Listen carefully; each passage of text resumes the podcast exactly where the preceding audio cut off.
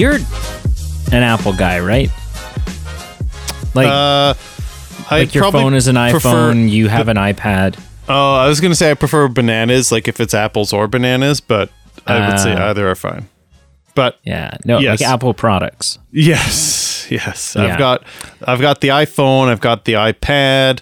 I haven't converted to the like Apple laptop, Right, the but, MacBook? Um, but Yeah. Yeah, Why? what? Why do you why Like, do you ask? Well, I I was talking to someone the other day. So I have a friend who um, has an iPhone, um, and it's I mean it's like an iPhone seven or something. Like it's not, you know, it's not like the brand new flashy iPhone, but it's also not like you know I'm not talking about like an iPhone five. It's you know, it's like a newer ish iPhone. Uh, Right. Might even be an iPhone eight. I don't Oh. In- anyways, doesn't matter. Um, and they were like, um, they were facing the dreaded. I have too much on my phone. I don't have enough storage. I can't like Yeah. nothing's working properly. Yep, Thing. that's happened. Uh, to me. and so yeah, so then the you know the thing was like, okay, well, I'm gonna hook it up to my computer and I'm gonna, you know, back up all my photo, dump all the photos and videos and whatever else I have on there. Well, they have a brand new um, Windows laptop, Hmm. and as such, it has Windows 11 on it. I don't know if that's here or there. I- I don't know if it makes a difference. Anyways, they're having they're having compatibility issues, connectivity issues um, with with the laptop and the iPhone, and I would, which I have no doubt, I have no doubt this is an issue with like on Apple's part, because I was thinking back, and I don't know if you remember, like, did you have an iPod? Did you ever have an iPod? yes, yeah, Okay, I so- did. So I never, I never had an iPod. I had like I had M- an MP3 player. I had a couple different MP3 players, Mm. um, but never an iPod. Um, and I, re- I just remember there being a time where, like, on MP3 players back in the day, and we're going like, oh gosh, uh, fifteen years or fourteen years ago. Um, yeah. you would like you would like hook your MP3 player up to your your computer, Yep. and you would drag and drop the songs you wanted into the folder, and then now they were on your MP3 player. Mm, oh yeah. Okay. Yeah. And I just remember friends of mine who had like iPods, and it was like, no, the only way that I can put music on my iPod is with iTunes, Right. and it has to be on, On- my Apple. yes. and it has to be or no it wasn't didn't have to be on an apple you could do it with a, a, a windows but you still had to download itunes that was Yes. the only way and i don't know if there was a way to like i don't even know if there was a way to like import your other music into itunes at that point like i think it was just like oh yeah you own the song already well it doesn't matter there eh? you're gonna have to buy it on itunes if uh, yeah. I if you want it on your ipod I had the iPod, so I'm trying to remember. I think you maybe could luck out if you owned a purchased CD. I think there was something about ripping it onto your iTunes, right but- okay maybe but but there was, yeah, there was But some what I- hazy know- stuff where like if it wasn't, yeah, it wasn't but always I mean easy. this this was also in the same days as like you know when Apple was like, oh, you want to search the internet? Well, here's Safari. and that was it. Like you could not, I uh, on an Apple machine, you could not add Google Chrome, you couldn't add Firefox, you couldn't add anything. It was it was Safari and it was Apple Maps and it was and that's it. Yeah, bastards. Anyways, hello and welcome. That's it, literally just like my TED talk about how much Apple sucks. That's I've I've got no there's nowhere to go. no point. Yeah. Well, No. Well, where to go from here? Welcome to the Movie Men podcast. I am Peter, the Apple hater. Uh, the Apple products hater is Brady, and we are here today to talk about a 1996 film called Space Jam, which was the next part of our journey where we go in time and year by year we have films and we have votes, and you tell us what to vote, whether you are the layperson or a supercharged Patreon supporter where you get bonus votes, and you decide what movie we review. And we had a few options this week, and Space Jam won. How are you feeling? Like, not even necessarily just about Space Jam winning, but like, how are you feeling right now? How are you feeling? I'm I couldn't be happier that you asked me that. Cuz I wanted to go through these options with you. And the voters will remember what they were. okay. But no, I'm quite serious. Like there was some right, interesting right. options. So we've got Homeward Bound 2, which Yeah. was that didn't fare well. It got the le- it got some votes but the least of all. I mean, it's the second one. It is the It's- second one, and it is- I was personally curious because mm. we've reviewed the first one. So if the listener hasn't heard that one, dig up on Pat- or on Podbean, click the search button, hit Homeward Bound, and you can find it. But Or anywhere else that you get your podcasts. yes, but Homeward Bound two, I was curious: is it as good? I've seen it like th- No. twenty years ago, so. I couldn't tell you definitively. I've got a hint, an idea that I think it was no, but I didn't know. Yeah, I'll, I will quench that curiosity for you. I it's not. It's not a. It, look, it's not a bad movie, but it, Sure. if you are putting it face to face with the damn near masterpiece that is the Sure. first Homeward Bound, uh, Sure. it doesn't. You know, sure. it doesn't hold its own. Right. Um, the other option, or another option, was the Jack film, which I know you and I have both watched recently. Like we've watched it within the time that we've watched, or we we've been podcasting, so it's within the last Yeah, couple of years. last three, three, four And- years, we've yeah. and uh, you know, I felt strongly about that. Like if that had won, I would have gone, okay, this is Robin Williams, so what's not to like, Yeah. and you know, breaking it down. So some some good stuff there. Yeah. a film that I, I don't mean this as a critique i but i have never even heard didn't even know it existed found out it existed when like i looked at our podcast's post of movie options mars attack and it's not Yeah. even like oh i've never heard of this and no one voted for it like a it was pretty popular like it was the second most vote getting film but also Yeah. like a lot of people and like people that I went, oh, like you voted for this. I am shocked and I'm just even more intrigued about what this even is. So, have you looked at the cast? Somewhat. I, I couldn't tell you who it is, but I remember looking at it and going, oh, that's interesting. Like it has a notable cast. Yeah. So it's it's a Tim Burton movie, Right. Oh, right. Yes, that does sound familiar. and it's Jack Nicholson, right. Yes. Glenn Close, Pierce Brosnan, Right. Danny DeVito. Uh, can I pause you for a second? Like this, it's weird to say Pierce Brosnan because he's. I feel like in more modern day, I've seen him in a more wide range of things, like Yeah. you know, you know, Mamma Mia, and just different things where Mia, he's yeah. branched out. But this is like sexy James Bond Pierce Brosnan. This is during James Bond. Yeah, well, yeah, yeah, yeah, yeah, yeah, yeah. Pierce Brosnan, Danny DeVito, Martin Short, Sarah Really? Jessica, Par- Sarah Jessica Parker, what?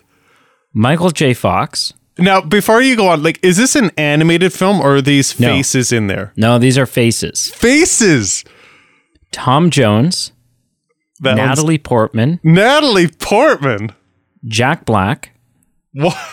uh, and then a smattering of others as I kind of like go down. But those are the Right. ones that are like gonna stick out as like, oh, holy crap, and and another, and oh, holy crap, and another. Yeah, right. um, uh, yeah. So I mean, yeah.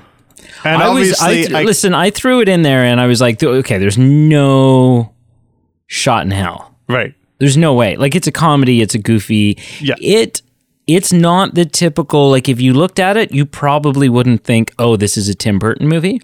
Um kind of in the same way that like you wouldn't necessarily look at Pee-wee's Big Adventure and think, "Oh, it's Tim Burton." Like it's it's it doesn't have that Halloween gothic kind of uh, feel to it. Um but it's yeah, it's it's I so I threw it up there and I was like, there's no way, no way is anyone going to to even look at this. And it there was a period of time during this vote where I wasn't sure which way it was going to go.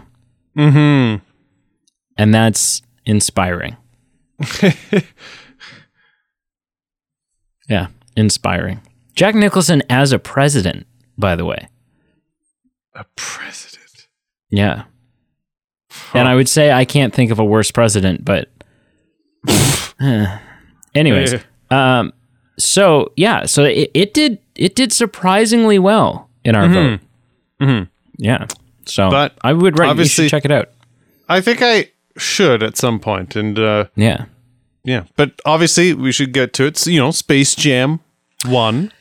yeah. So since you asked, I'm feeling um, Oh, sorry. I'm so sorry. prepared. prepared.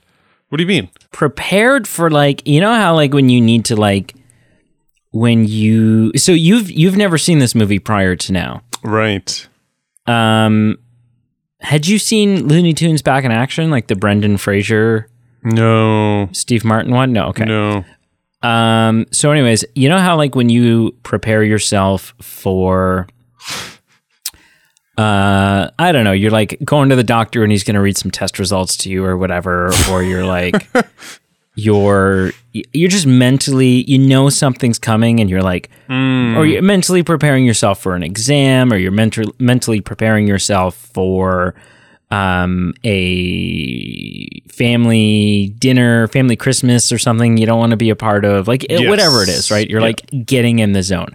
I feel prepared for you to not only try to destroy my childhood, but also, and I say this as affectionately as possible, Okay. I am prepared for you to make a total ass of yourself here when you Wow. w- w- do what I'm sure is going to be denounce the the wonderful film Space Jam.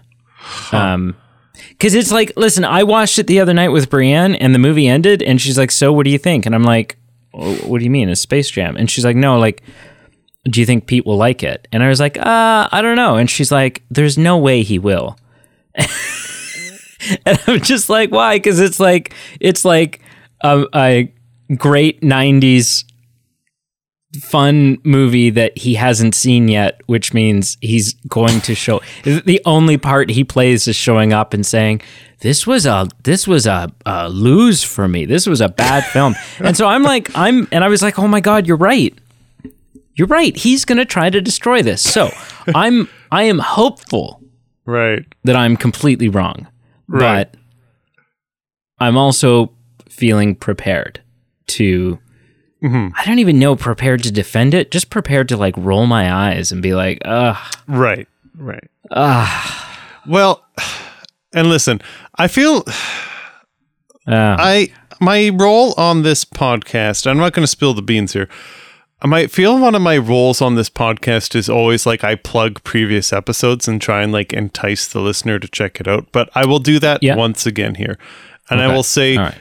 we have a historical context to what you're saying, where Uh-huh. insert blank Bill Murray classic film with Ghostbusters. Ghostbusters. and check out the episode. It's still a good episode, but I Yeah. I didn't like it. I was like, uh, yeah, I don't I don't know. So I I which get I still feels like you like I'm still waiting for Ashton Kutcher to jump out and be like, ha, ha, punked. Like I just don't I don't see how that's possible, but it's fine. my my point is I understand where you're coming from. Where that is, you know, you have to prepare for every possible angle. But Uh huh. Yeah. mm-hmm. Yeah. All right, well, So uh, so let's do some trivia. let's do some trivia. Here we go. Yeah. I've got a question for you. you didn't you you like removed my opportunity to to do anything there you're like no no i'm taking back i'm taking back control of him making auditory outbursts during the end of the of the trivia song to hell with him okay that's fine I'm sorry. Did you? It, did No, I cut you off too I- soon? I did let it play. i was thinking about it I ultimately decided not to. That's um, fair. That is but fair. you know, It- it would have been nice to have the opportunity. The music is always there. Next time, I will give it a second or two to breathe, Yep. just Yeah, yeah, in yeah. case. Okay. Just in case. Mm-hmm. Okay. Um. So it's going to be one question this week. Some little tidbitty stuff. Um, as far as Warner Brothers animation films go, it was the highest grossing until the Lego movie in 2014. So that's like a s- 16, 18 year, no, yeah, 18 year period of Not to be the- scoffed at. yeah. Um, grossed over 230 million worldwide. And by clear, you know, this, you know, it's the highest grossing basketball film of all time and highest grossing Wow. Looney Tunes film of all time. I feel like those are pretty niche things, so it's not like there's a huge category for either, but I still think it's Yeah. it's still worth saying. But it's worth saying that there's been two major Hollywood Looney Tune films since, and none of them have captured the hmm. same box office as this one. Yeah. That's Yeah, fair. one being- Yeah, no, one being like a reboot. Yeah. So Yes. Yeah. Exactly. So yeah, uh, there is merit to that. So that's a good point. Um, but my question for you, uh, before Wayne Knight, who, I you know I always recognize him. I think it's Newman he plays on Seinfeld, and he's the the the shaving cream Jurassic Park guy. That's how I identified him. But Wayne Wayne Knight, yeah, I'm more in the Jurassic Park yeah, camp. Yeah. but yeah, Yeah. Before Wayne Knight was cast as Stan, the director oh, Joe Pytka, I believe is the way, Uh-huh. I hope that's how you pronounce it. The director had some initial to- choices. He actually had two specific people in mind. And I'm going to give you three names, and you got to figure out which one's the fake one. Which one's the fake one here? There's two real ones and one fake one. So I want you to tell me. okay, all right. So, two of these were his first choices. And just for context, the studios rejected both, and that's why he moved on and went to Wayne Knight. But we've got Neil Patrick Harris. uh, We've got in 1996. Okay, Chevy Chase. okay, We've got Michael J. Fox. Okay. Just the three, and I have to find Yes. the the lie. The Lie. The lie. um. Okay, Michael J. Fox. I'm just trying to think of like ages. Um. Right, like how old Wayne Knight is? Oh, I don't even know. I'd say probably like in his 40s, maybe there. I'm just guessing. Late 30s, There, early yeah, yeah, 40s. yeah, yeah. But I'm wondering how old he is now. Like, Right. um, here I've got a, I've got just the IMDb for this movie. Yeah. So now he's So he's he's 66 now. So take away 25 years, you know, he's 41 ish. Yeah. Um, can you look up how old's Michael J. Fox? Oh, I'm going to guess he would have been 20 there, but I will look it up. Okay. Because he s- strikes me as quite a bit younger. So he's he's only 6 years younger. He's he's 60 right now, 60. which okay. would have made him Really? That can't be right. 35 at the time?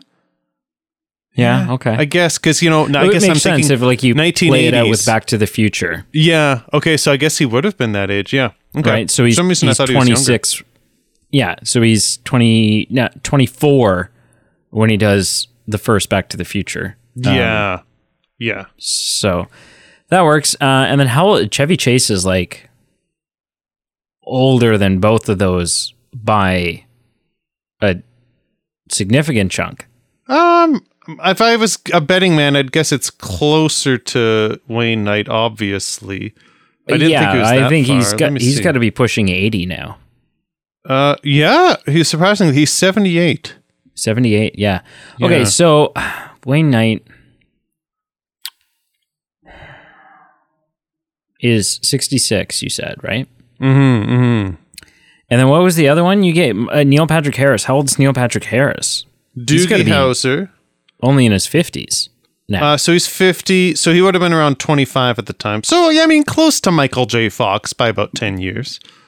by about ten years. So either way, there's like a there's a twenty year swing between him and or twenty five year swing between him and Chevy Chase. That's true. That's a big age gap, man. Okay. Yeah. Yeah. Okay, so let's take a look here. Well, so Bill Murray's in this movie. That being said, I, yes, there's a big age gap, but he also was like a medical graduate when he was like 11 years old or wherever that show worked. So maybe, you know, anything's Right. possible for Neil Patrick. Yeah. Um Chevy Chase Bill Murray's in this movie and Bill Murray has Saturday Night Live origins. Oh, okay. yeah. Um and so does Chevy Chase. So there's maybe something there, but they also famously don't get along. Um so I mean maybe that's a thing. Hmm. Maybe he was going to be, but then found out Bill Murray was in the movie and had no interest. Hmm. Um, Neil Patrick Harris. I think Neil Patrick Harris is just too young Hmm. to like because in this movie Michael J uh, Michael J Michael Jordan is 33 when he shoots this. Mm-hmm.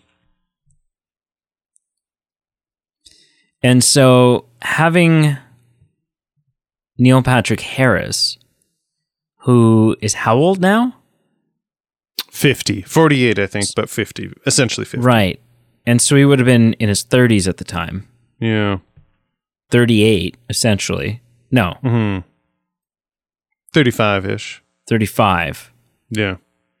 So the only one, okay, I'm going to go with um, Chevy Chase and Michael J. Fox only because I don't think it makes sense for this role to be played by someone who is no, who is seven years younger at the time than Michael Jordan, who is who is noticeably a kid playing the role.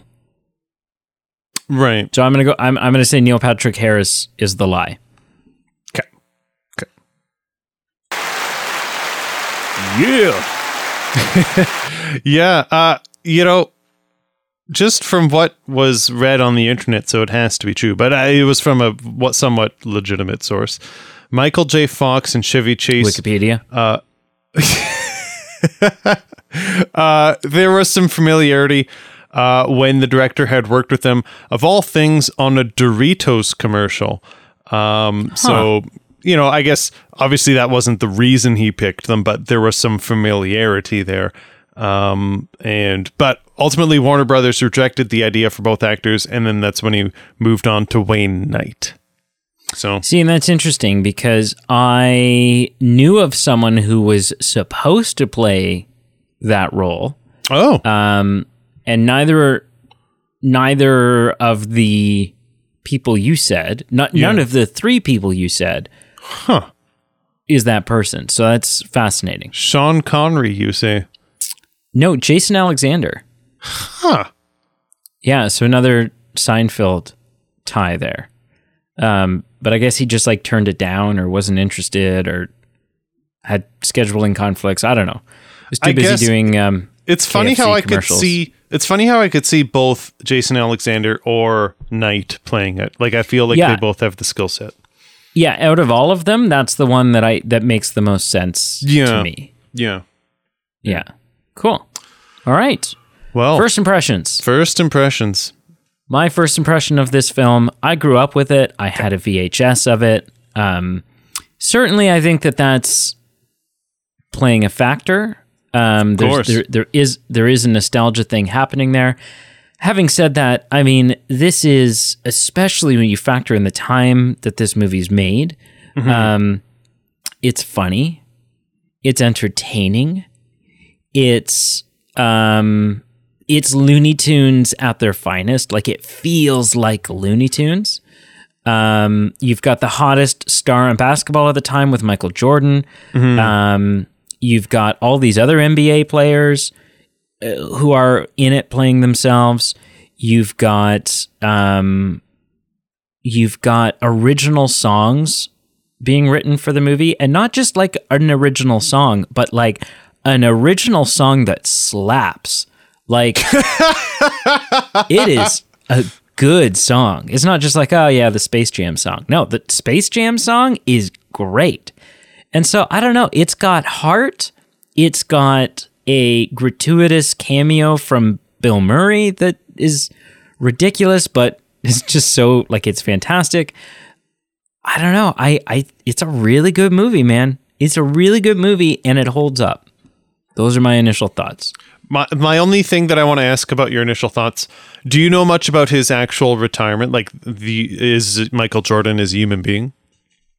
No, I no. I looked it up um when I, we were watching the movie and I was like, did he play baseball? Because I'm like I'm not a sports guy, right? I don't Of know course, anything about sports really. Um, but everybody knows Michael Jordan. Yeah, oh yeah, Um, of course. and and so I was just curious, like, is this something he ever did? And from the like 20 seconds of of skimming that I did, it looks like the answer to that was no. Um, but yeah, I, I I really don't know anything about his retirement. Hmm hmm. Um, so I'll give you my initial impression. Initial impression. I want to touch on this. I geeked out hardcore because this is where you know film and sport align for me. So I'm more of the sports guy of the two of us. Um, I I'm not sure where I land on the whole LeBron versus MJ, which might get some people heated. I'd probably lean towards LeBron, but that's a story for another day. As far as his retirement, Oh well, just- we got to do the we got to do the reboot then. we got to do the reboot.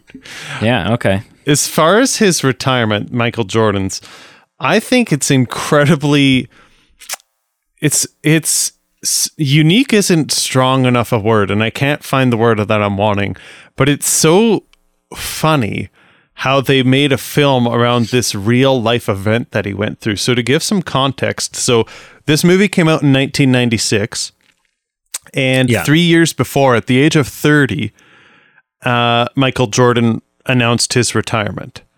And That's, and I was thinking that's like even watching the movie when I was like, Yeah. oh, he's supposed to be 33 here. I'm Yeah. like, like I I I don't know enough about basketball. Right. Um baseball, I'm like, yeah, okay, like as long as the guy's knees are still good, I guess you could have a professional right, 40-year-old baseball player. sure, right, Um, I know that football, they're typically younger. Like I know that. Mm, yes, yeah.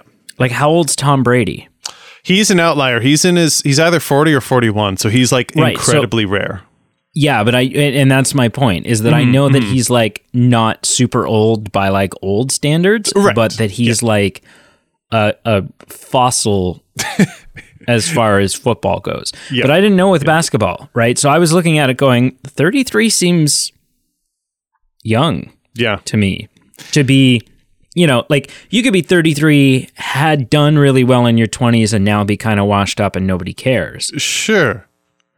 but you're air jordan He just to give some context on this this event and the timeline that's involved with it. So yeah, like he's thirty, not even just as a human being, but as an athlete, he was in his prime.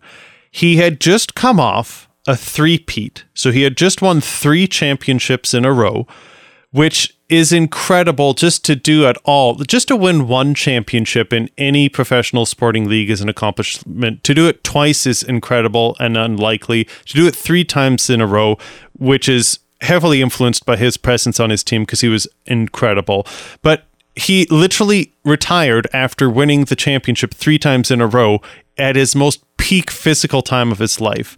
And his father was killed and a lot of people think that it was related to that that his father wanted him to oh he he, he didn't want him to play baseball but he wanted a you know he baseball was his father's kind of more preferred sport so it was speculated that you know Michael Jordan wanted to kind of just uh, take up the baseball bat and kind of uh, pursue that while he still could physically. He had some mixed results, and the most baller thing about oh so he did he did play some baseball he did. He did for about a year, maybe two.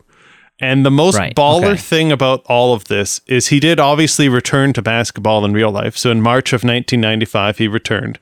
And how he did it, it's so boss and it's also so 1990s. His agent sent out a mass fax message to like across the league, and all it said was, quote unquote, I'm back signed from MJ. All he just he faxed it across the world, across the United States, and just said, "I'm back." That's it.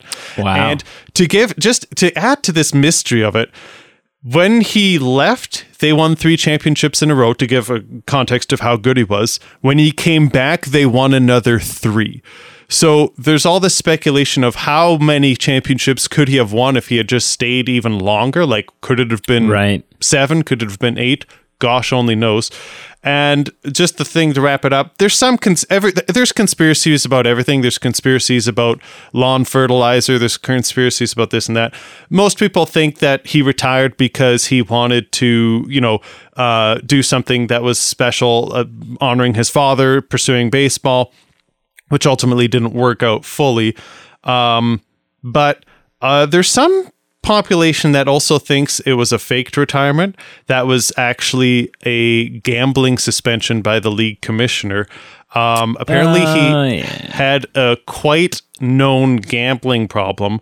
And again, it just speaks to his absolute skill. But he would go out like in playoffs and go to like Atlantic City, stay out till like two in the morning, gambling all kinds of money.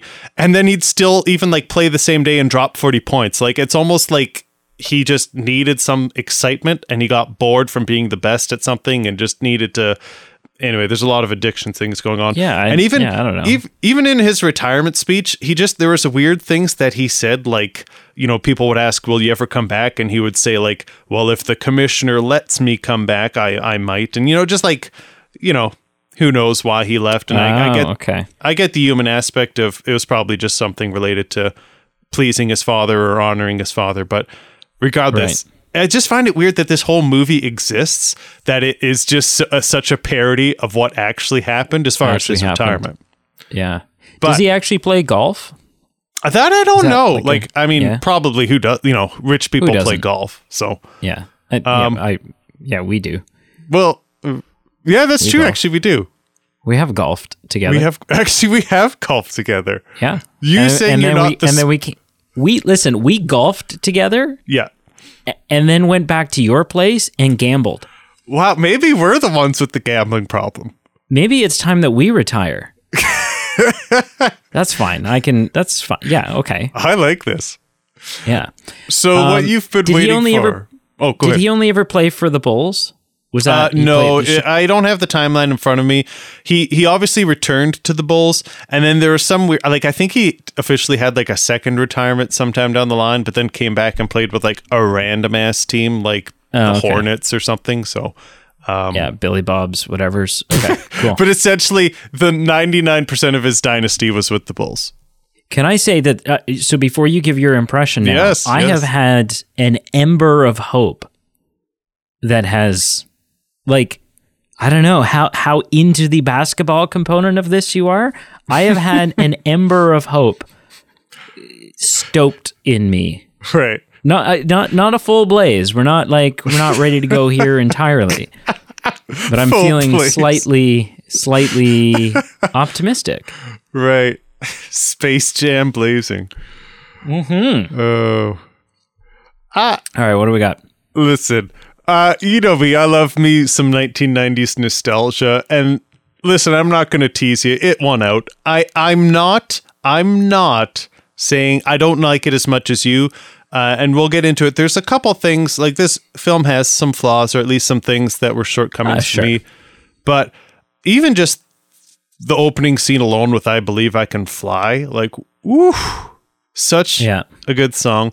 I loved the components where we've got like a shirtless, ripped Michael Jordan, but then he's like eating McDonald's fries and a drink in a hotel room, and it, like it's just so 1990s. Like the fries are like spread open and by his phone and the TV, and it's just so so fake. You know, like props. Yeah. Oh yeah, know, yeah, yeah, yeah. Yeah, product And- placement. There's even just some super in tune references in this film. Like, well, I don't want to steal your thunder. There's the Ghostbusters one and things like that. We'll get into those ones. But the one that hit for me, there was a legitimate Pulp Fiction reference, which Yeah. Pulp Fiction would have only been about two years ago, two years old at the time. But there were two characters where the Miser Miserlou song starts playing, the intro song from Pulp Fiction, and then you have two of these Looney Tunes dressed as like hitmen with sunglasses on and guns, like a la uh, Samuel Jackson and um, Saturday Night Fever's very own uh, John Travolta. So I mean. Uh, th- There were just like th- that alone for me. That little like thirty-three second blip that like won me over. I think if I was on the fence, that little reference just like absolutely just locked me in. But beyond that, there was some really good stuff. Wow.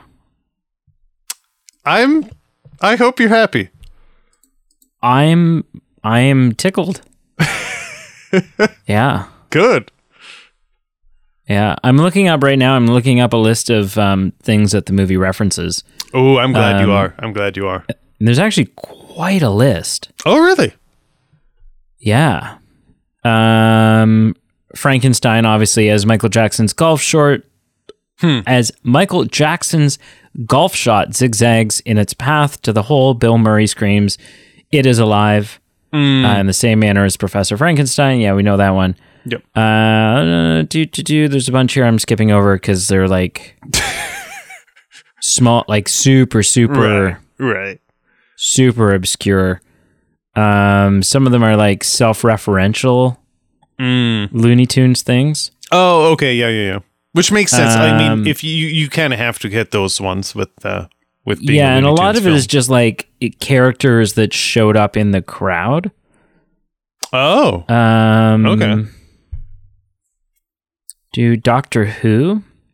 oh When the yeah aliens from Moron Mountain are in disguise at the baseball game, they are wearing Tom Baker's scarf from Doctor Who. I read something about that. Yeah. Uh, some Star Trek, 2001: A Space Odyssey, Saturday Night Live, Caddyshack, Hmm. Stripes, Ghostbusters. Yeah, the Ghostbusters one. Yeah. The uh, when he mistakes him for Dan Aykroyd. Yes, I love that so much. I don't even remember Um, exactly how they phrased it, but just it was it was incredible. Uh, the Monstars do the famous arm wrestle handshake in the same way that it's done in the movie Predator. No, wait. Oh, I missed that. I would have loved that. Uh, Easter Bunny joke is a reference to the line "Who'd you expect, Elmer Fudd?" Hmm. from who'd you? Yeah, I don't know. Um, Daffy calls the f- the Jordan's family dog Beethoven, so there's that. Oh, okay. Uh, Daffy suggests naming the team the Ducks, and Bugs replies, "What kind of Mickey Mouse organization would Right. name their team the Ducks?" Right. Which is obviously Disney's Mighty Ducks, Yep. um, and is like a jab at Disney, which is amazing. guess. Um, Pulp Fiction, like you said. Oh. Which I, I mean, Um, it is funny how life can kind of coincide with real things. Like shout out to friend of the show Marshall, who I am so jealous of. In a couple days, he's going to like a, a theater that plays older films, and he's seeing Pulp Fiction on uh, 35 millimeter real film. So I am. I, I thought it was coincidental that I just saw this reference, and then it also made me sad that I can't go see it as well. But yes. That is the type of thing that only Marshall would know was even happening. so true. It's so true. like whatever Reddit communities he's lurking around. He, I, I will say he, I, he lives near a theater, so I think he's pretty involved with their Instagram account. So he, he can get some news and updates on what's happening. Cool. Um, yeah. All right. Well, so let's let's do this. Yeah, How? I don't know. I don't even know. I mean, there. Okay, so there are so many, um, beautifully magical things about this movie. Um, Okay. as you alluded to, the um, I believe I can fly. Mm-hmm, mm-hmm. There's the whole um, uh, opening credits montage with game footage from Michael Jackson or Michael Jackson, Michael Jordan's career. Right. Um, that's a lot of fun. Something that that gets me, and I'm like, I don't. It gets me every time, and I don't know why I like it so much. But when the Monstars are, um, like before they become the Monstars, and they're on their way to Looney Tune Land, um, or even as Michael Jordan's getting sucked in there. Just the fact that like that somewhere within the earth is where this is happening is where the Looney Tunes are and like and that the the entrance to their realm or their world is a giant Warner Brothers logo and that right. and and that everything that all of their cartoons are live broadcasts. The fact that Porky Pig is able to come interrupt Right. the cartoon to say we're having an important town meeting. And so then they leave and literally the screen is left empty and the kids are like where'd they go? like Yeah. there's just something there's something so good about that and then just it's fun seeing because there, uh, there's cartoon logic and then there's looney tune logic. And what's great about the looney tunes is they do they have their own physics. They have their own laws of nature. Um, and so seeing those applied to michael jordan while he's in toontown or whatever you want to call it. Yeah. um, but then also seeing the characters like when Bugs and Daffy go to Michael's house to get his sneakers and his shorts and stuff like that, seeing them interact with that world in that sense is a lot of fun. So like seeing them go under the grass and the grass is like bulging up as they tunnel through the ground um, or the fact that then without any digging or any breaking or any hatcheting or whatever, Bugs is able to come up under the runner mat in the hallway. Because in a cartoon, that's what you would be able to do. Right. And so just stuff like that, I think is is sort of this collection of extremely magical moments um, that are peppered throughout this movie and give it so much of its charm. Interesting. Yeah, Yeah. yeah. Were you surprised that you liked this movie? Um, I think. Did you go into it doubting it? Oh, big time. I think I've tried to watch it once before and I just wasn't feeling it. I think why I was surprised by liking it was I think there was a lot more adult humor than I was anticipating.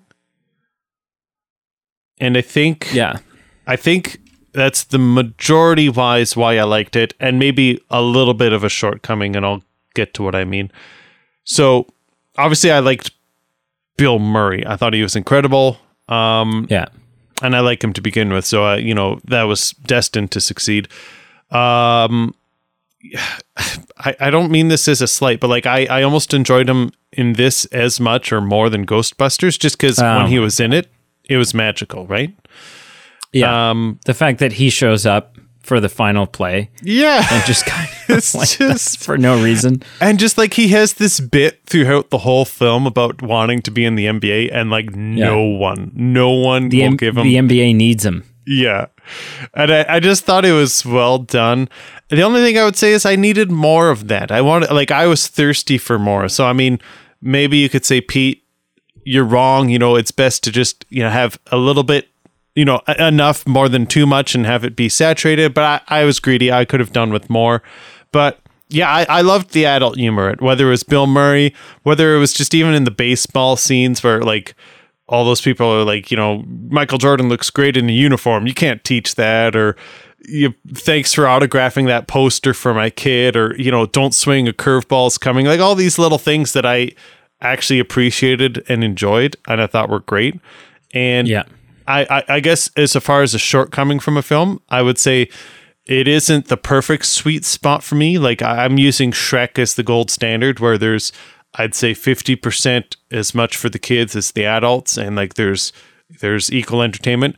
I feel for me on the scale, it was still slightly towards the kids, just with the Looney Tunes aspect, but you know, it was close to being to that 50 50 good ratio. And I could have just done with a little bit more and I would have thought it was better. But I I I don't have faults with it. I, I was entertained by it. I, I enjoyed I thi- what I saw. I think it's time for me to rewatch the Shrek movies. Honestly. I should be careful when I say that because I'm holding it in my mind as this gold standard. And to me, that's the first movie I remember where it was okay, we've got something for both the audiences. So I, I guess at least Yeah. as far as being groundbreaking, it's the gold standard. Whether it holds up is the next question. The first one is fantastic. Sure. The second one's great. The third one I've never made Mm. it through, and the fourth one's okay. Right. Right. And that's sort of my. But I would be curious, yeah, to see if that holds up. right. Right. It's been like ten years since It's- I've watched yeah. any of them. Yeah. Um. Okay. Yeah. I've I've wondered. I'd be curious to go back and watch certain Looney Tunes cartoons in general Mm. and see. Like I was picking up things that the Looney Tunes were doing, Oh, okay. independent from our live action characters, and and I was feeling like, wow, there's some adult humor in here. That's there Um, definitely was. and I'm and I'm wondering if that's always been the case. It's been so long since, like you know, with the odd exception, like I've watched things like The Barber of Seville and stuff like that, like old Looney Tune, Bugs Bunny cartoons that are like so iconic that you know that everybody knows them. Um, But I, it's been a long time um, since I've watched any, and and for the most part, certainly haven't watched many or any of them as an adult. And so, yeah, I'd be so curious. And uh, the thing that got me thinking this was like when Bugs first meets Lola. And she kisses him and leaves. Like that's her. She kisses him on the cheek or whatever, and and takes off. And Bugs falls over. He like faints from it Hmm. and then his body like goes like like a board. He goes stiff as a board. And and part of me goes okay well yeah that's just cartoon logic. Like that is just something that that happens. You know you see that happen in cartoons all the time. And i'm mm-hmm. like and and then watching it back this time i was like that's that's erection symbolism but it totally is. The fact that Right. the fact that Lola Huh. kisses him on the cheek and he blushes, falls over, and goes stiff as a board Ah, Right. is a wink at the parents. but but see, but even like I had to say it before you clued in because Right. you're like, yeah, it's stiff as a board. Like it's Yeah. I don't know, it's Looney Tune logic. Sure. Right? That's what happens. An anvil drops on you, you go flat as a pancake. Like it's the same Mm-hmm. thing, right? And so I'd be curious to go back and watch and see how much of that is actually peppered throughout. How many of Bugs's fourth wall breaks are things that Hmm. would have completely gone over the heads of us as kids and Mm-hmm. were actually directed towards the adults. Yeah. Yeah, So. for sure. Yeah, curious. Curious. Um, yeah, talk to me. Tell me more. I'm so I'm so intrigued. Well, okay, I don't want to deflate things here, but I, this is I want to talk out if I have a problem with this story arc, and I I think I do. I also maybe think I've got an answer for it, but if so, I I think I wanted it explained a bit more to me or shoved a bit more in my face. But just talking out loud with the whole story of Michael Jordan in this. So in this film, aside from why he retired in real life, but in this film, Jordan uh, is with his friends, the Looney Tunes, and they're they're facing defeat. Okay, you're with me. Okay, he's trying to encourage them, saying, you know, you guys didn't need this magic water, quote unquote. You always had it in you. You know, you, you the the courage was in you all the time. That the ability was within you all the time.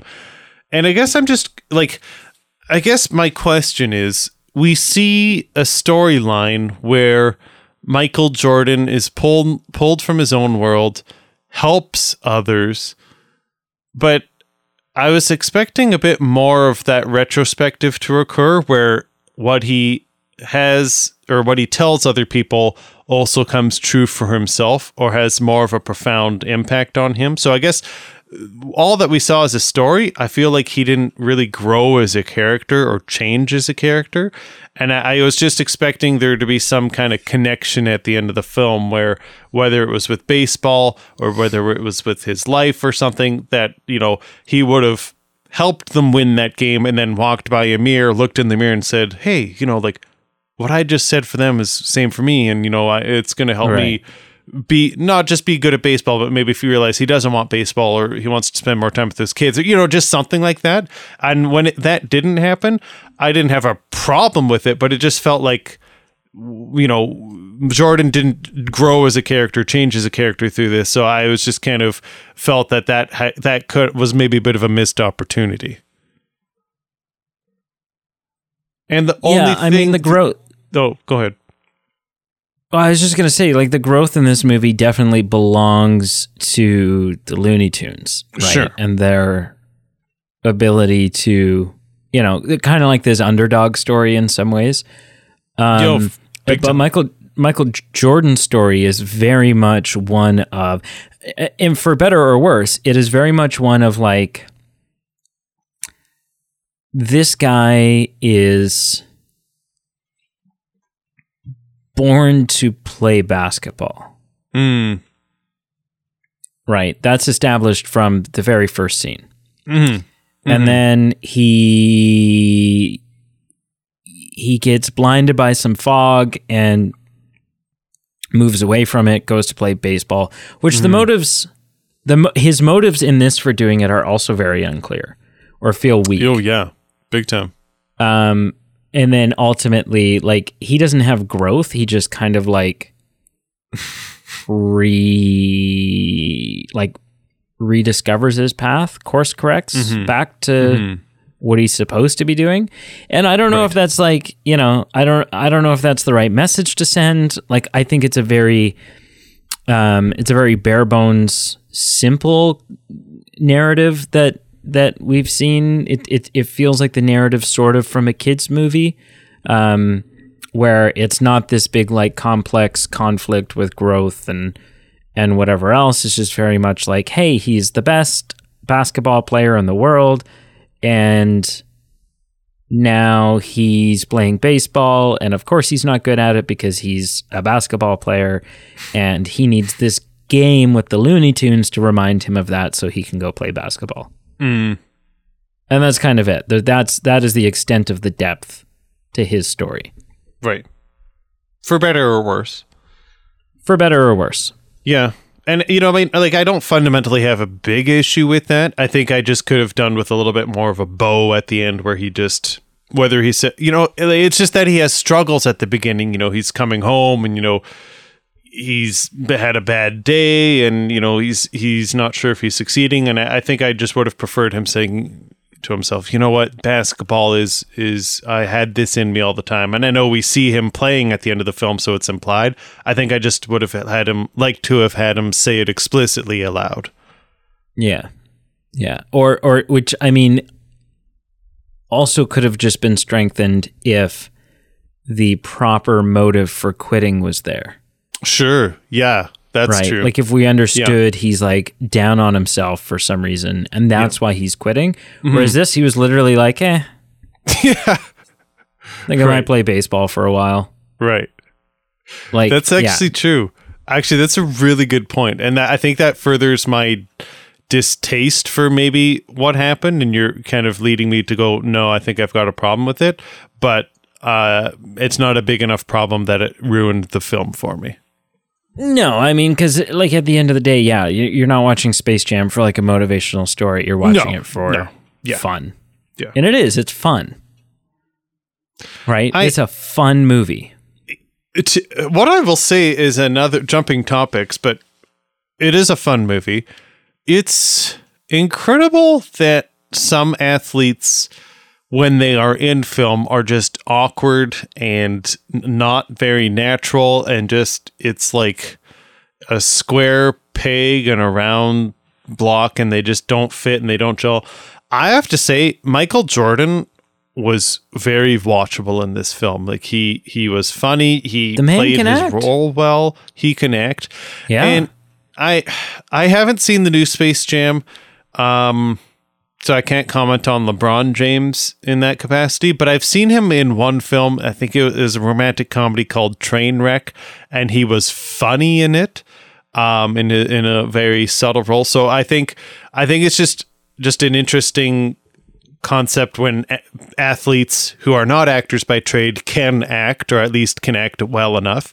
And specifically Right. with this film, uh, not only did he hold his own, but I feel like this was kind of like in the early days of actors acting with cartoon representations and like he didn't look s- weird or out of place or uh, foolish at any points as far as what the product was on the screen. So i feel like kudos to him. And I mean, they're don't- I, I Sorry, go ahead. the only thing i want to finish on that is like i don't I don't know what other film I want to see Michael Jordan in, but like, because you can't have him, you know, being in, you know, Fast and Furious Seven or Lord of the Rings or anything. But I, I do want to see him in another film, and I, I maybe there's just not the the market for that. But it was entertaining. I think, I think you could.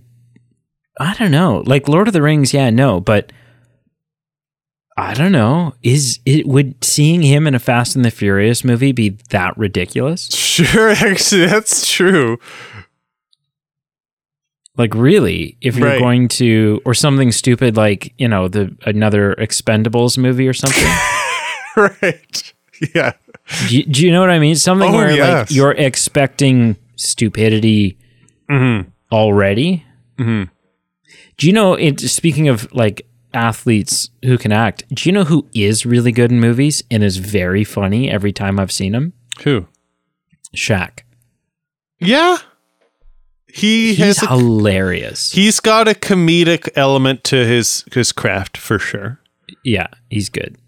Yeah. Um, I mean, I just, I think my finishing notes are that I I love this movie through and through. Like Sure. it's fun it pushes so like take how you feel about this movie Right. and then tack on a strong nostalgia factor Oh, sure. Yes. Yep. And that's that's Yeah. kind of where i fall right Yeah. is like all Yeah. of the merits that this film has plus i grew up on it plus i was always a looney tunes more than i was a mickey mouse like Mm, i favor. I, I, i'll choose bugs over mickey every day of the week sure. Um, and so, and definitely, I will choose Daffy over Donald every day of the week. Donald Duck is just irritating, Sure. just irritating. um, but yeah, so I, it- it's it just it's kind of a perfect storm for me, and it's funny because I'm not a sports person, but like That's that's the that's the confusing not the confusing but the surprising part of this, right? Because Yeah. it's yeah.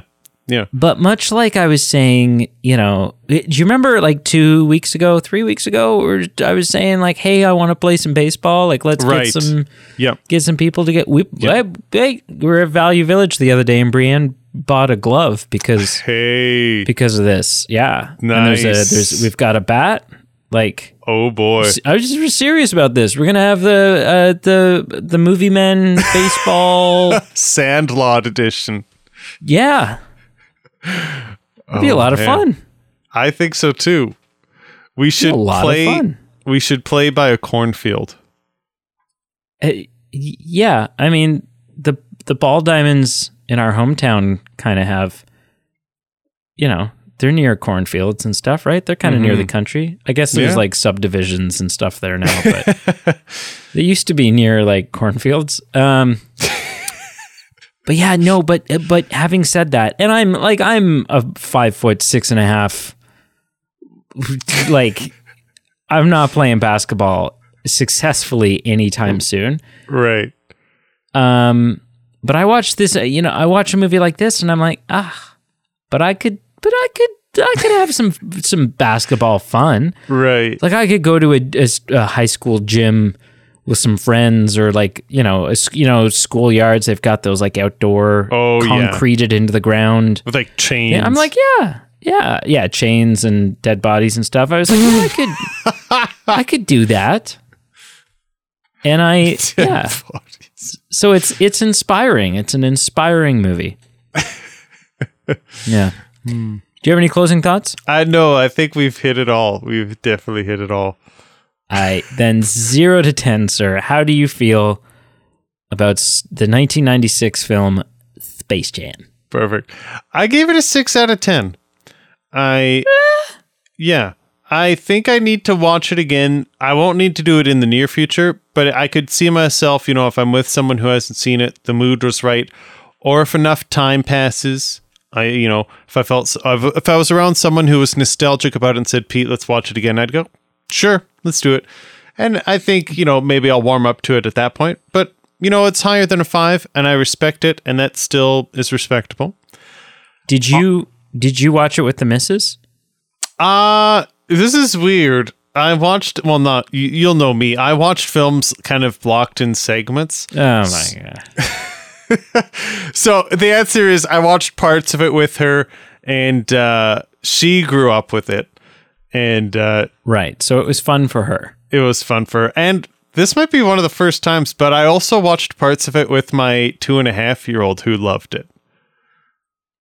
Wow. Because there's the Looney Tunes. That makes me compo- happy. There's the Looney Tunes component, right? So right. Was she familiar with the Looney Tunes? No, not really. But she was just No. in- intrigued by these cartoon. Bright colored cartoon animals. Yeah. Yeah, yeah, Yeah. Cool. Yeah. So Cool. uh, six out of ten on my own individual scale. How much effort? I wouldn't need to go to see it in a theater. But if it was, you know, in the context of the if this existed in 1996 and I was an adult in this, this okay, this this this is a breakdown. My point is, I would pay premium access if this was released on Disney Plus and Disney Plus said, "Pete, you got to pay thirty bucks to watch this." I'd go, "Yeah, that's worth it." I'd watch. it. I'd pay thirty bucks. I'd watch it, and I'd say, "Yeah, I don't mind spending that money. That was entertaining. I wasn't disappointed." A couple things I would have changed, but overall, I enjoyed it. So, um, yeah, I, I, I, I was pleased. That's so interesting. I was actually thinking about that because I know you've got that like Mm-hmm. effort ranking system thing. And I was like, I, yeah, it's also not a movie that I feel like I would need to see or really benefit much from seeing in the theater. Mm-hmm. But it would make a great drive in movie. Oh yes, yeah, I'd agree that. Like the open the opener Yep. at the drive in, right? Oh, with yeah. the kids and stuff and French fries and sitting outside of the car and stuff. Oh, Oh. yeah. That's Yeah. true. Yeah. Yeah, it would totally, totally checks that box.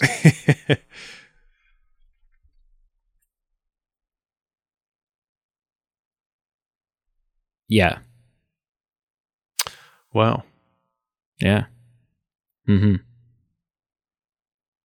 Okay. Now, do you have any news for us this week? Did you want to know how I ranked it? I or- am so sorry. Oh my gosh. I am it's like I was listening and I'm like, why is the oh, I feel awful. I didn't ask how you were feeling this week. I didn't even ask how you scored this film. you like you just I don't you don't care about I- me. Well, and uh, like I said, thanks for listening, everyone, and we'll see you next week. No, Brady, Jeez. what do you? This film means so much to you. Uh, what does it score out of ten? I truly do care. I am so sorry. Uh, I give it an eight point three. Um, Okay. yeah, it's you know it's it's not it's not without flaws. Um, and I don't know. Again, like I can't. Having grown up on it, I'm certainly biased. Um, but having, but you know, all of that aside, it's it's still.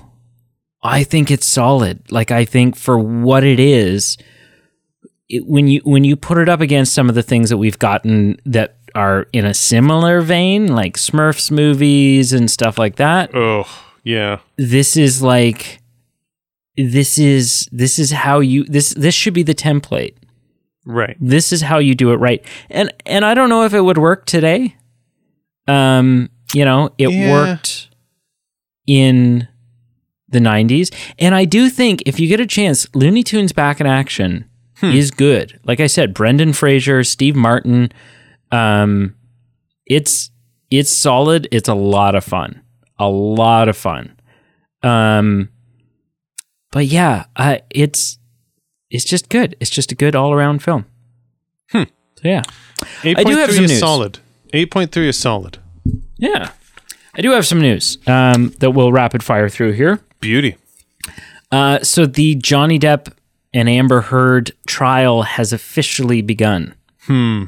Um, yeah. So we've, I mean, we've had, you know, some people are going to say, "Well, what do you mean? Hasn't hasn't this been going on forever?" Well, yes and no. So the incidents in question that the that you know the accusations are from six years ago now. Oh, jeez. Six years ago. Um, and there's been some civil suits and stuff like that. It's One that happened in the UK and it, blah blah blah. But the actual Johnny Depp suing Amber Heard for defamation um, is is now underway. I've actually spent part of the day watching the court case live, um, Jeez. and it's just this like this long, grueling like uh, back and forth. And either way, look, I don't know who's gonna win this. Um, yeah, I don't know who's gonna win this. I know who I believe, and I'm not gonna disclose that because it it ultimately doesn't matter. Hmm. but i i will say that like regardless of regardless of who wins or how this this unfolds i do hope to see both of them especially i'm going to say particularly johnny and that's that's not a hint at like who i believe um but i've just like i'm just a, a bigger johnny depp fan Hmm. I want to see I want to see them doing movies again, man. Hmm. Like I want Right. to see Johnny in some new movies. I want to see him team up with with Tim Burton. I want to see him caked in makeup in some kind of can't believe it's even him role. Right. You know? Like that's I just I just want it. And I and I want Amber to be doing films as well, right? Like she's got the Aquaman movies and stuff like that. Right. So like I just yeah, I just want to see I do think it'll be really interesting and I want to know your thoughts on this. Hmm. What happens if if the court ruling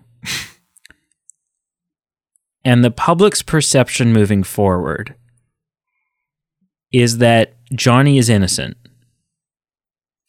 and that Amber Heard made up this malicious story. Yet Warner Brothers has has asked him to resign and have now replaced him in this massive franchise with Mads Mikkelsen. Hmm. You can't turn around and just recast him, can you? I don't think so. You can't be like, "What? Just kidding."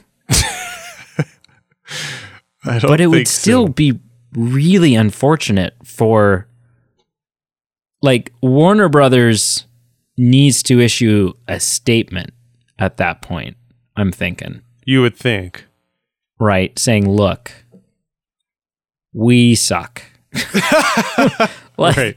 We're sorry. Right. Uh, and I don't know. Like I said, I don't know who's innocent. I don't know who, who's guilty. I, you know. No. Yeah.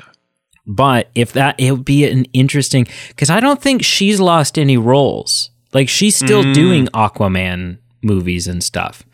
He hasn't been in anything. So it'll be interesting to see what happens and how this plays out. Yeah.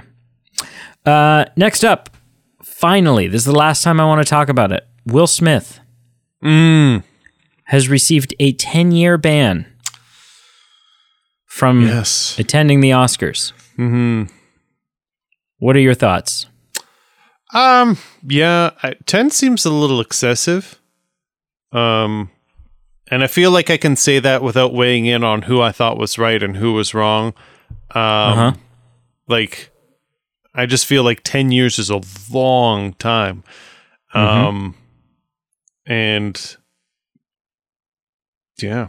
uh, you know, I guess I guess my initial impression was, dang, that seems a little excessive, but I, they, I guess they had their their reasons, and again, maybe they had more information behind the behind the curtain than we did. That you know, we we went into this in detail, but you know, maybe they asked him to leave, or maybe there was other confrontations that you know amplified why they felt ten years was appropriate. So, Yeah. do you think like Can I- what was your thought on ten years? Here's a hot take. Yeah, This is not a punishment. really? Because if you if because if you read into the details of this, okay. he's not precluded from Oscar consideration. No, I. I what they've basically said is look, Will, you can still win Oscars. You can still attend the after party. yeah. You can still do all of this stuff. You're just not allowed to come sit through the five hour ceremony anymore. Hmm.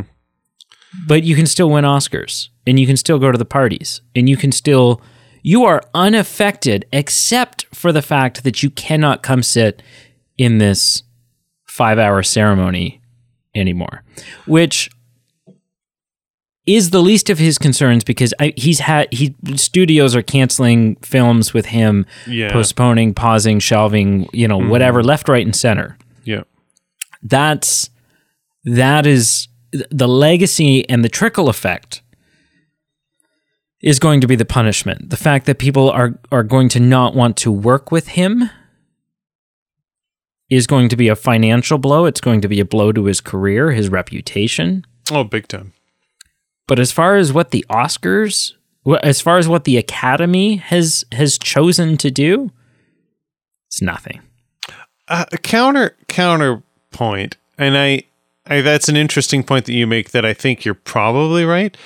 But what I would say is, I think there's a few factors uh, that you'd have to evaluate and actually put some numbers on them to determine if it's a big enough deal or not. But if you say, okay, you know, it's a known fact that if someone wins an Oscar, you know, th- it adds this many dollars to their net worth and, you know, this many dollars to, on average, to the gross earnings of the film because it brings attention to it. So I guess I would just say for 10 years, if he physically can't be there, you know, in this scenario, just I think you're right. It might blackball him. So I, I don't think it's going to be a, a load of Oscar nominations coming his way because of what's gone down. But just in hypothetical, say even if he does get some Oscar nominations, is that winning and and he wins is that winning then less lucrative by him not being there in person to collect the award is it less lucrative for the film winning is him not being there to collect the award and will that have a trickle down effect as far as his net worth and his future earnings? I, and you know maybe by the time you actually hash that out it would be negligible and really wouldn't influence it or maybe if it did it would be just like a small percentage. But that I would just say there's maybe some aspects to it that yes it's just a ceremony but him not being there can also have some influence. And and even just like as a professional yes it's one thing for us to say wow this is a boring thing to watch on TV for 5 whole hours. Like we'll just tune into things that we want. If this was our jobs like if you are an actor like this is the super bowl of super bowls. This is the one thing that you do as a profession to celebrate each other.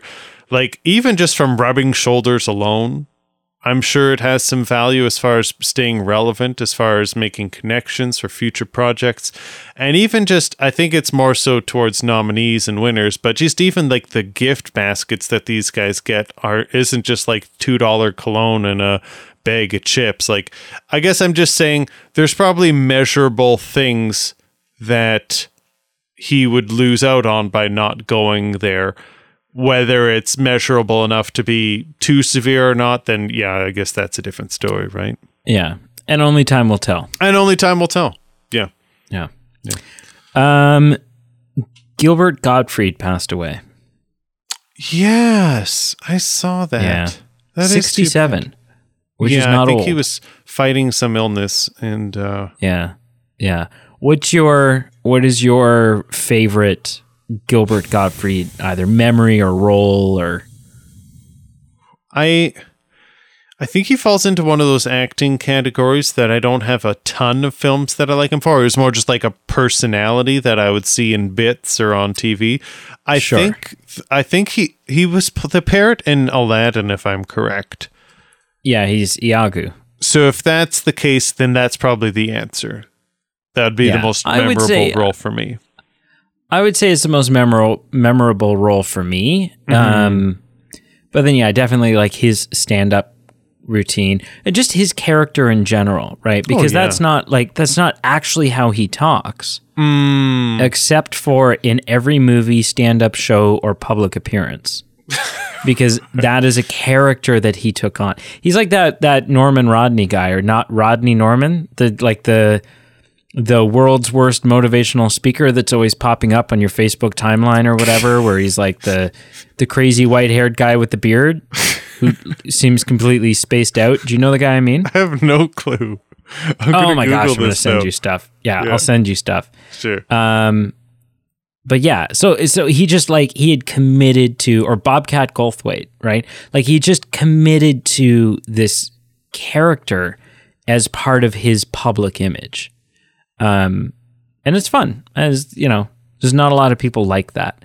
Um, finally, Tom Cruise related news, Mm. Your favorite Top kind Gun- of news. Top Gun related news, What? Lord of the Rings related news. Say what?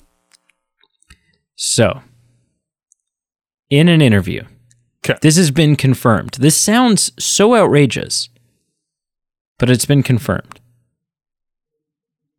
For the new Top Gun movie, which comes in at an hour and 50 minutes. So, Sure. kind of short Yeah. by today's standards. Sure. the director shot now so i mean okay so there's a quote here right like it's a tom tom cruise movie and it's top gun so like they're not green screening this like they are going up and shooting aerial footage Mm. In jets Mm-hmm. Mm-hmm. it's not cgi it's not you know whatever this is jets they're flying jets around and filming it Mm-hmm. he says out of a 12 or 14 hour day you might get 30 seconds of good footage but it was so hard earned. It took a very long time to get it all months and months of aerial shooting for the new Top Gun Maverick movie. They shot 800 hours of footage, Holy man.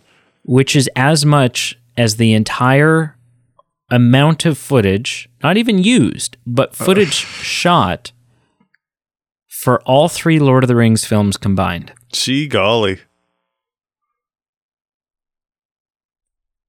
I mean, Golly Bob Howdy. 800 hours for a film that's going to come in at just under two hours. Right. At what point is the film just no longer worth it? and I mean that genuinely. Sure. Like if I if I pull it up here, um Top Gun, Top Gun, Top Gun, Top Gun. So the first Top Gun movie had a budget of 15 million dollars. Wow, okay. Made 357 million dollars at the box office. Sure. This film has a budget of 152 million dollars, up from 15 with the first one. Right. Right. And it's going to crush the box office. Sure. oh yeah, for sure. But come on. Come on. Who What are you doing? who are we to question the artistic process of Tom Cruise? I will tell you who. Like, I just, you know, I just, I just don't get it. Hmm. I just don't get it. It's, it's 800 hours is, is absurd. That's a lot. It's absurd. I want to, okay, I want to do some math here. 800 divided by um, 24. That's, that is 33 days. Yep. If you were to turn a camera on and just not shut it off for 33 days, that's how much footage they have, which means that's how much footage they have to go through. That's a lot of man hours just to determine Shot in what you want. IMAX. Oh, Shot in IMAX. dang. Um, IMAX file size. Because again, this is like this is this is crazy to me. Um, how big are IMAX? Okay, do do do. So we are looking at sixty times is divided by just in footage alone. Just in footage alone, we're looking at 36 terabytes of footage. Jeez. I just can't even. I can't even. Anyways, that's my news for this week. Stupid. It's not even going to be that good. I'm Like- actually I'm more excited for it now. I'm not going to lie. After you've told me that, Why? I, I visually, visually, I I think the story will be less, but Yeah, well, nobody cares. but well, I do care because the first film, the first film's not about the pilot jets and the the volleyball scenes. It's about the story. It's about the relationship between Goose and Maverick. That is what drives the story. And this this new film will not come anywhere near that. But what this film will do is improve on what the 1980s film couldn't do and have visually stunning and visually cutting edge visuals that make me feel like I'm in the sky. So this is the type of film that where I am going to make a point of seeing it in a good theater that, you know, uh, fully embraces this ability. So I think that's what excites me about that. Did you know Val Kilmer's in it? Ah, no, I, I was shocked by that. Because he's like not well, right? No, he's not. He had that. He just released a documentary Mm-hmm. where he's like not well, Mm-hmm. Like at all. But mm-hmm. okay. Anyways, hmm. what'd you watch this week, sir? I only watched one film. I watched the 2000. Sorry, sorry, sorry. I don't know what that was. Uh, cough. Uh, yeah, it's I just a watched. cough. I watched the 2005 Ridley Scott Kingdom of Heaven. Ah, okay, never seen it. I've seen it before. It's got talking about a cast. If we were talking about Attack on Mars, this film hmm. has Orlando Bloom, Liam hmm. Neeson, uh, hmm. Edward Norton, Jeremy Irons, Brendan Gleeson, and then a few other fringe faces that people would recognize. You know, it's got Vesper from Casino Royale. It's got a ton of faces. It's one of those films that I had seen a many times and but not for a while and I always held it in a high regard and I watched it again to see if it was as incredible as I remembered. Um, it's a historical piece. I always thought that's what Ridley Scott's MO was, and then I realized he does a bunch of sci-fi too. But it's a crusade period piece, and after some time watching it again, it's not great.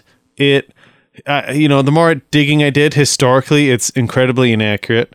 Uh, this the the storyline that Ridley Scott kind of put forward was super rigid and flat, and it's obviously clear, like from the storyline that's in place, and like also the historical inaccuracy that Ridley Scott obviously had some type of maybe agenda or political agenda that he was trying to get across.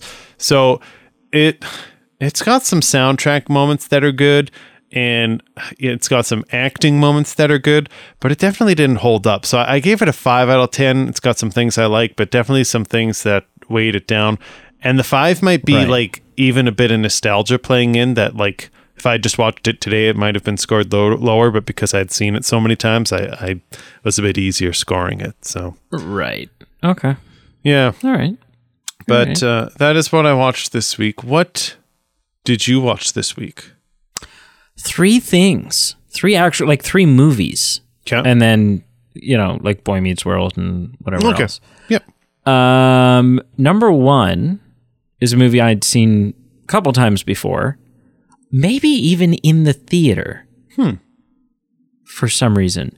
Uh, but Crazy Stupid Love, Oh, which we've reviewed. we've reviewed. Now you're pulling a Pete and you're plugging an old ep. Yeah. Yeah. Don't don't listen to it though. Why not? Screw that. Screw It's that. so No. listen. It's a good app and it's a great film. How do you is it though? Like how do you even like what episode number is it? I don't even know when that was. Oh, I would if I was a betting man, I'd say it's probably twenty or less. Well, Maybe if you like were in a betting man, you'd have to go play baseball instead Right. Of basketball. Well- yeah. We can agree that it's an incredible film. It's a great film. Yeah. So I'm I- which then by virtue must be a great episode. Well, You know, like by extension, I'm sure I'm sure it is. Um episode So I watched twenty. that. Episode twenty. Uh, you see, you said tw- you said under twenty, less than twenty. So you're wrong. You don't even know. Ah. you didn't even know. I didn't even know. Uh, what else did I watch? Oh, oh, so I watched a movie on Netflix, and this is unusual. This is like a movie. This is like something you would say. I watched a germ a German Swiss film What? on Netflix. It was in English, but it's like it was like you know shot in Right. or the director is or you know whatever. Yeah. Um, called The Colony, The Colony. and it's I think it's 2021. Um, it's about two hours long. It's it's kind of like the original Planet of the Apes, sort Oh. of in the sense that like, well, yes and no. It's only in the sense that like we're I don't know we're 200 years in the future or something, and astronauts are coming back to Earth to see if it's now safe to re-inhabit Oh, neat. Right? Kind of like the original, like uh, Planet of the Apes, way back in the day, Yeah. yeah. right? Um, and so, yeah, so you know, they they come back. They're everyone's living on this planet, like Kepler two two nine or something. Um, and so they they come back and they're like, and they're there aren't monkey people here, but there are survivors from the war or from the fallout or from like whatever happened, but they're like mud people now, just in the hmm. sense that they're like they're like these they're very savage, like they've come up with their own new sort of primal language and like you know, like it's just it's it's yeah. Hmm. Anyways, it's about 2 hours long and at the hour and a half mark we shut it off Oh. For the same reason. Listen, I don't think this film is as bad as Lost in Translation, Oh. but but I shut it off for the same reason because the person I was watching it with, we looked at each other. It was kind of one of those like, okay, I've got an early morning, but we're gonna watch this movie anyways, and if it were a great movie, then it would would have been worth it. We mm. would have stuck it out. Mm-hmm. But at the hour and a half mark, seventy five percent of the way through, we looked at each other and were like, "What is the plot of this movie? Like, has anything happened yet?" and genu- and that was genuinely like, what what has happened in this movie? And it was like nothing. Nothing has happened. Hmm. There isn't anything. If like nothing has happened. And so we're like, okay, this is stupid, and we shut it off. Um, so I would not recommend it. I mean, I would rec- actually, I would okay, I wouldn't recommend it, but I would be curious for you to watch it. Sure. Um, and then finally, a movie I had, another movie I hadn't seen, um, but it's a Disney movie that I hadn't seen. I watched Tuck Everlasting. Oh. Have you seen it? It's from. Is it from like the '90s or early 2000s? I think it's like early 2000s. Yeah. I watched it once in grade school, so no doubt the teacher pulled it in like a wagon with a TV on it, and the class lost And- its mind. And I think maybe I did too, but I have like almost zero recollection of it. Right. Like of the movies we watched in school, it was like the least memorable. Um, sure. It's it's fun and entertaining. I've got some big issues with it. Okay. um, like some big issues with it. And if we Oh. ever review it for an episode, I would be excited to lay those on you because it's it's more issues than I can, you know, more issues than can be a part of a what we watched this week segment. So, but Cool. yeah, it's okay. It's okay. I would watch it again. I would watch it again. Right. But yeah, cool. Well, wrap it up, sir. Thank you for listening. Thank you for joining us. Thank you for partaking in our vote and uh, look forward to our future votes where you can join in on the fun. Check out our Patreon page, our merchandise page. Help support the show. Help us uh, give you some perks back for supporting the show.